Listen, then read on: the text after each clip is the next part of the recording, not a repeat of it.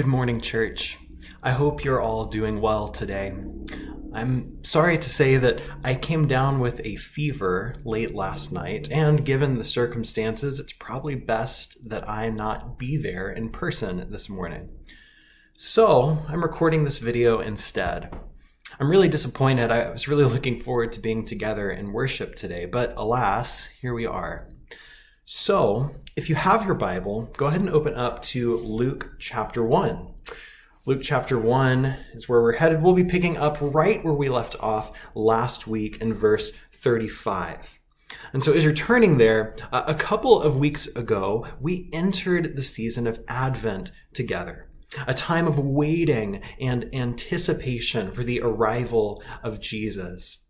Just as scripture tells of God's people waiting for their Messiah to come, we too are a people who are waiting for his second coming.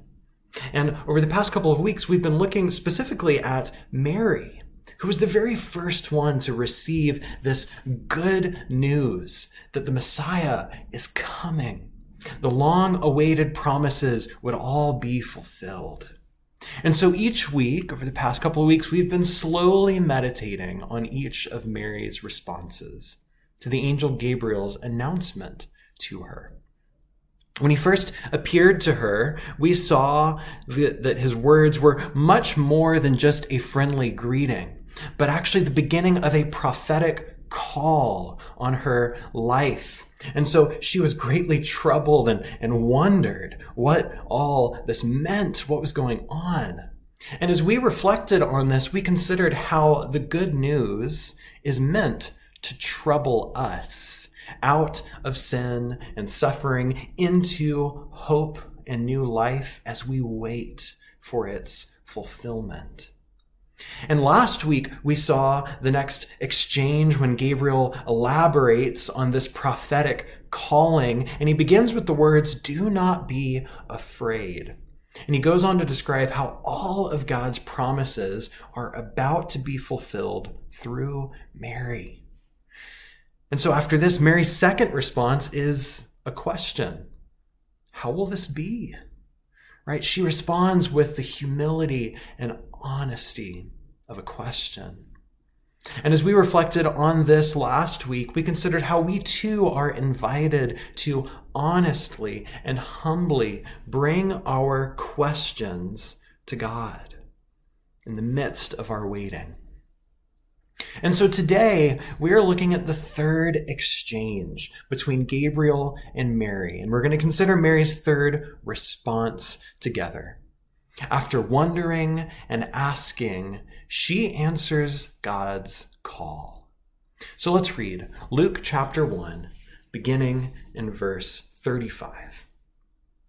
The angel answered, The Holy Spirit will come on you, and the power of the Most High will overshadow you. And so the Holy One to be born will be called the Son of God. Even Elizabeth, your relative, is going to have a child in her old age. And she who is said to be unable to conceive is in her sixth month. For no word from God will ever fail. I am the Lord's servant, Mary answered. May your word to me be fulfilled.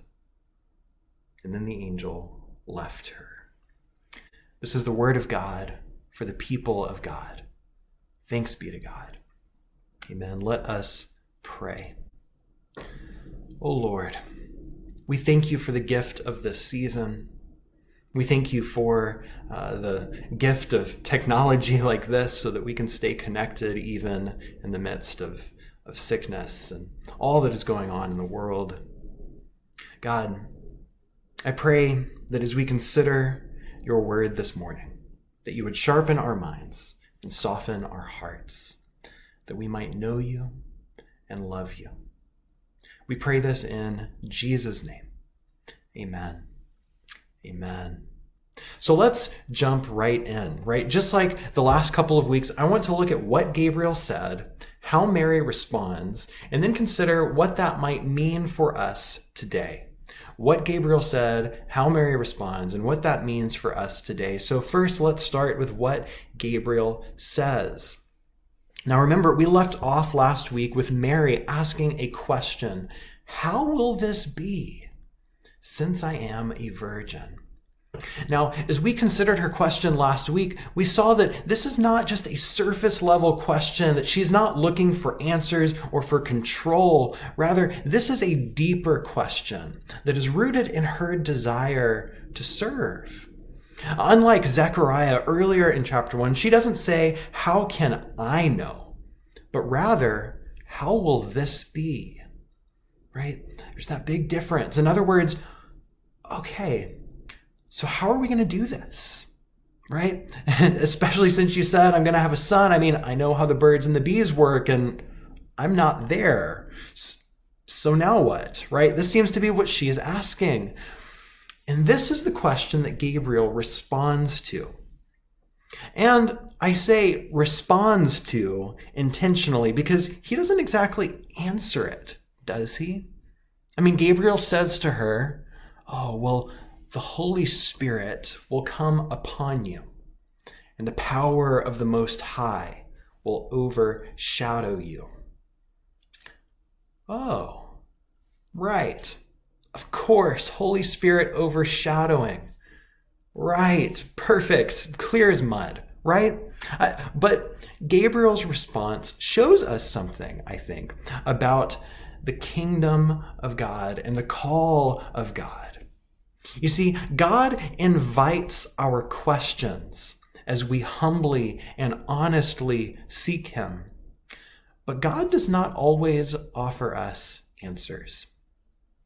Sometimes our questions are not meant to lead us to nice, tidy answers, but to God Himself, to experiencing holy mystery right? Mystery is something that cannot really be answered, but can only be experienced.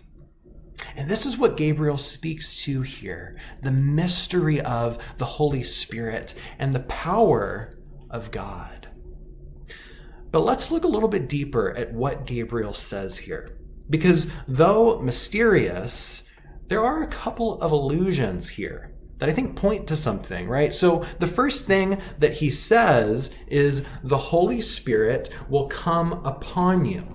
And this is a big theme throughout the Gospel of Luke and the book of Acts, which are both by the same author and tell one large story. Right? The Holy Spirit is constantly active and at work within the story that Luke tells in the gospel. And then, of course, there's the book of Acts, which opens with Jesus promising the Holy Spirit. And then there's the great story in chapter 2 of Pentecost when the Holy Spirit comes on all the disciples. And that seems to be one of the allusions here.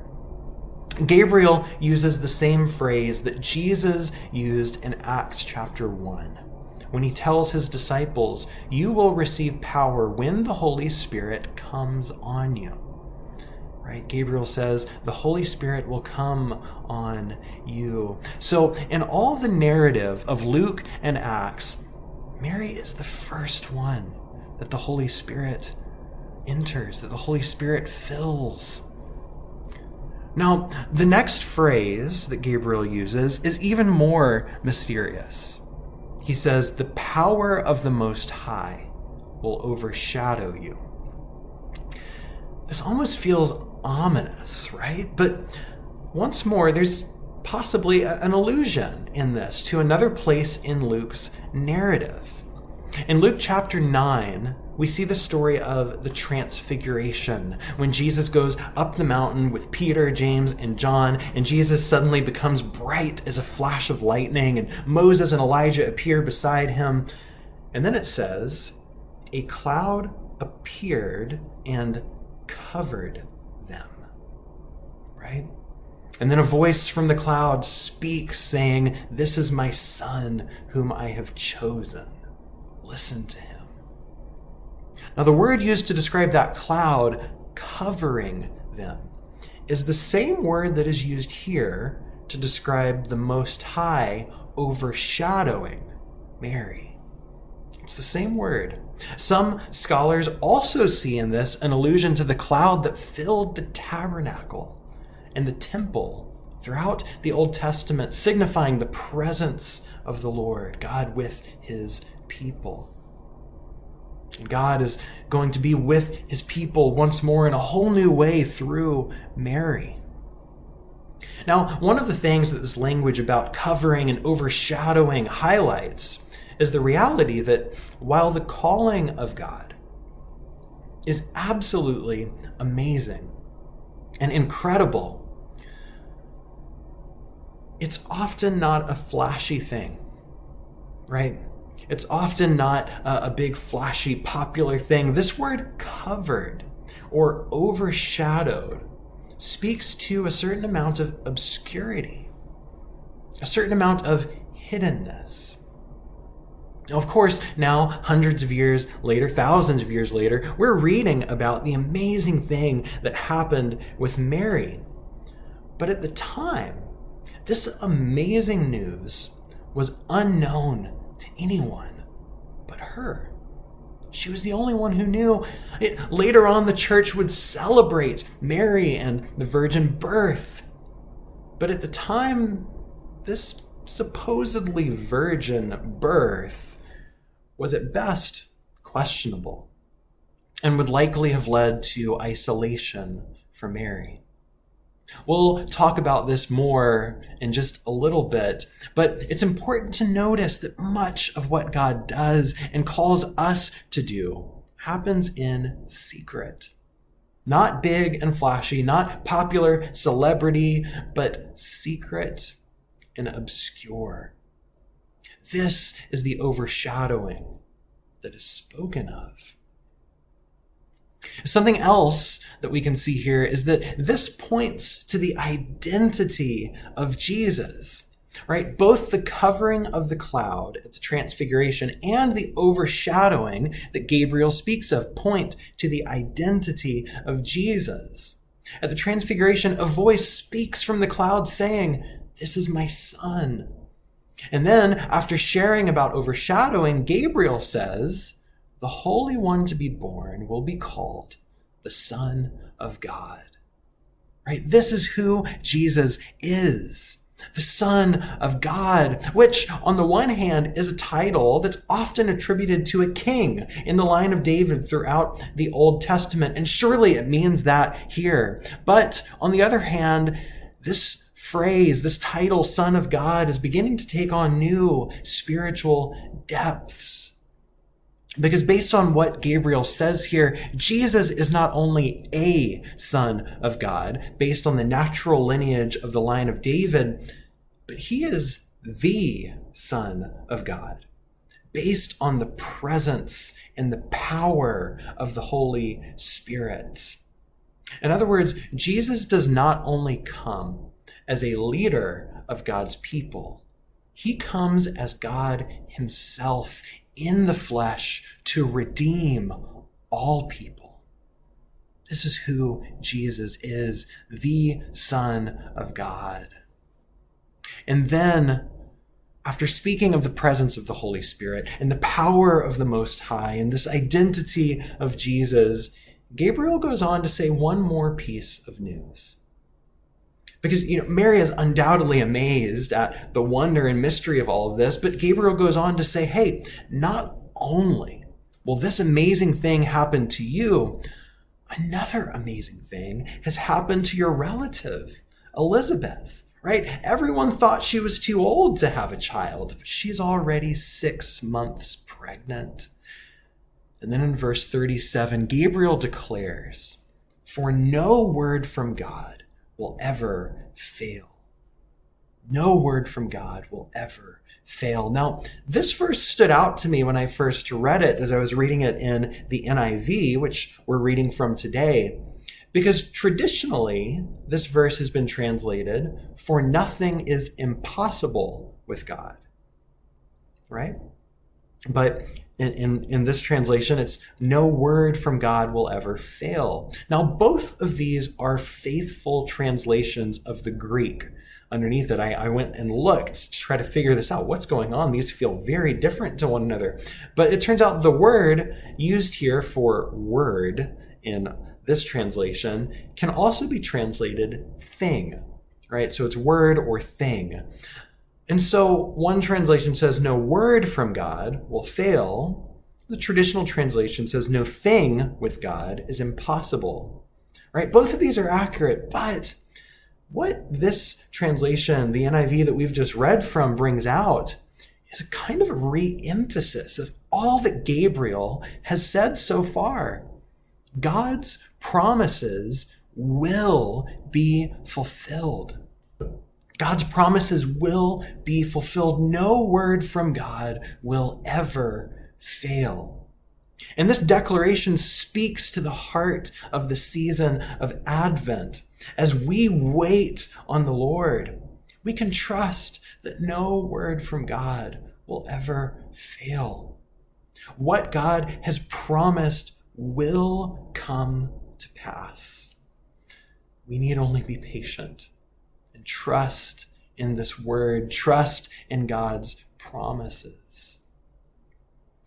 This translation emphasizes this all the more. No word from God will ever fail. But something else that this translation does is it also connects what Gabriel says to how Mary responds. Gabriel declares no word from God will ever fail. And then in verse 38, Mary answers by saying, I am the Lord's servant.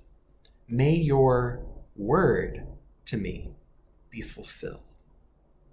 Right? So she responds by affirming that in fact, no word from God will ever fail. So may this word be fulfilled in me. That's what she says. Now, much of what Gabriel has said so far is mysterious. Right? The Holy Spirit overshadowing, on and on.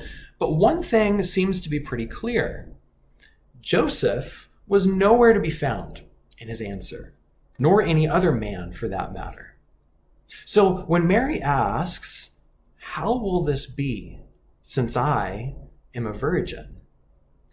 Or more literally, how will this be since I have not known a man?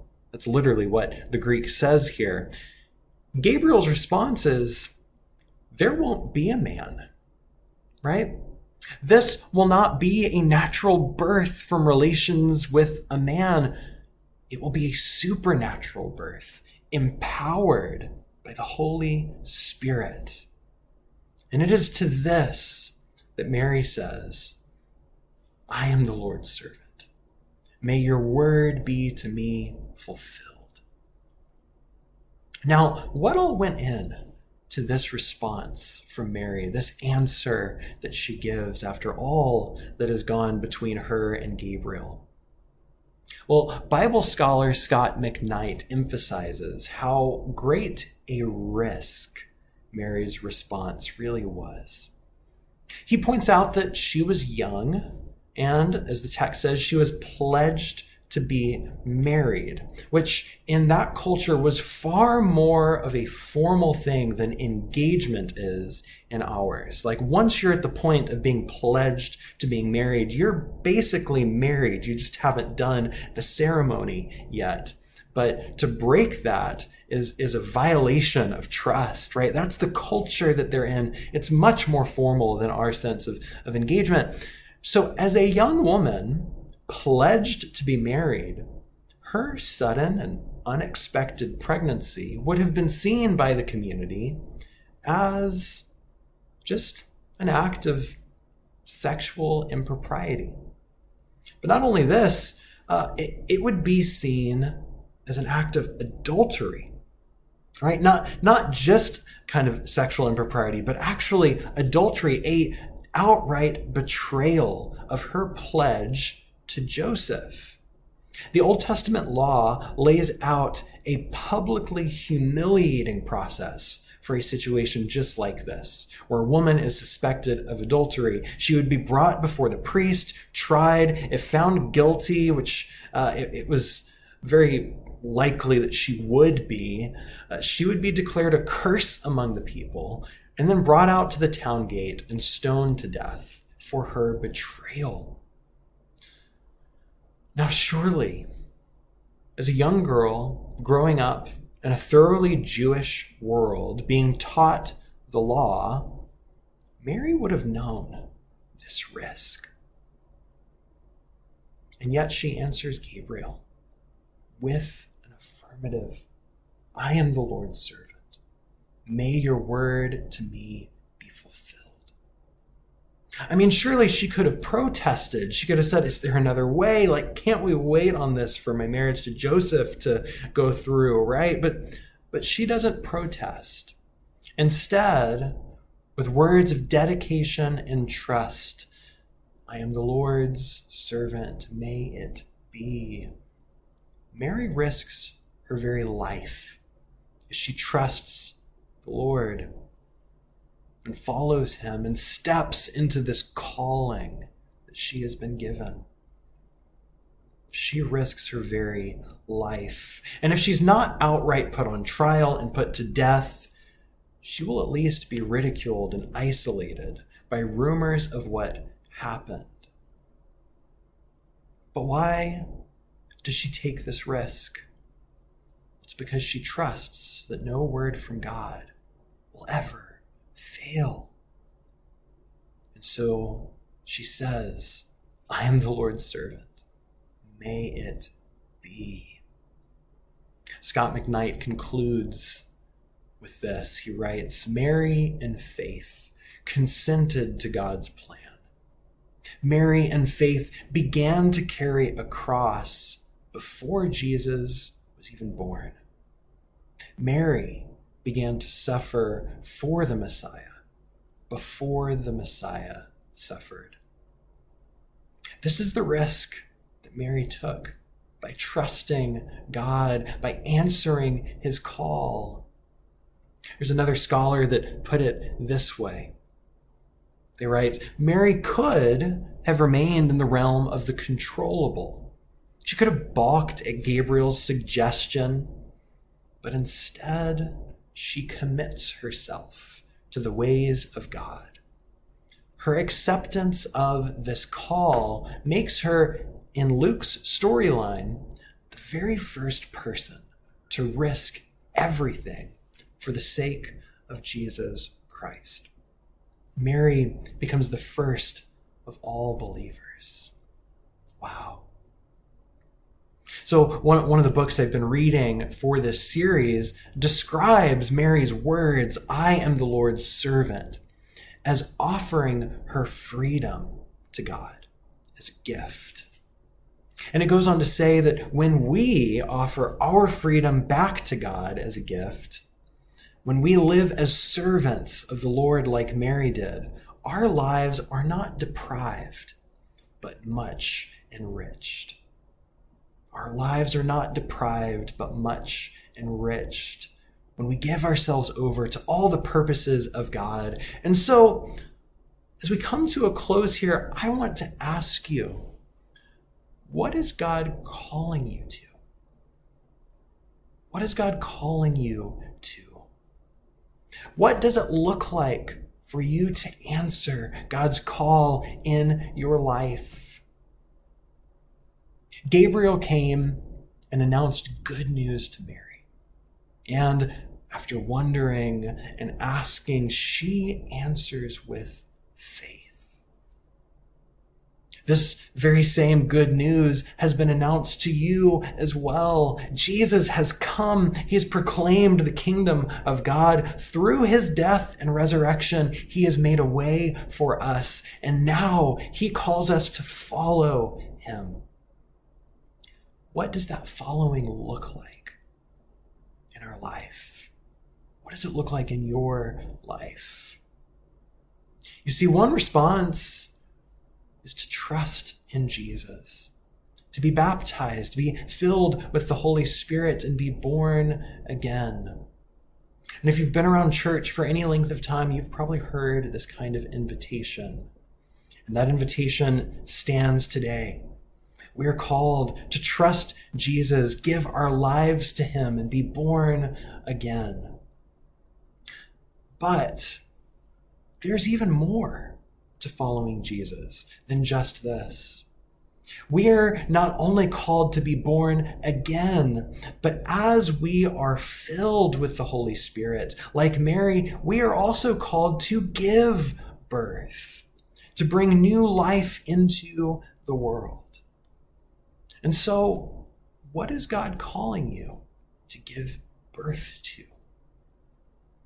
What life is God inviting you to bring into the world?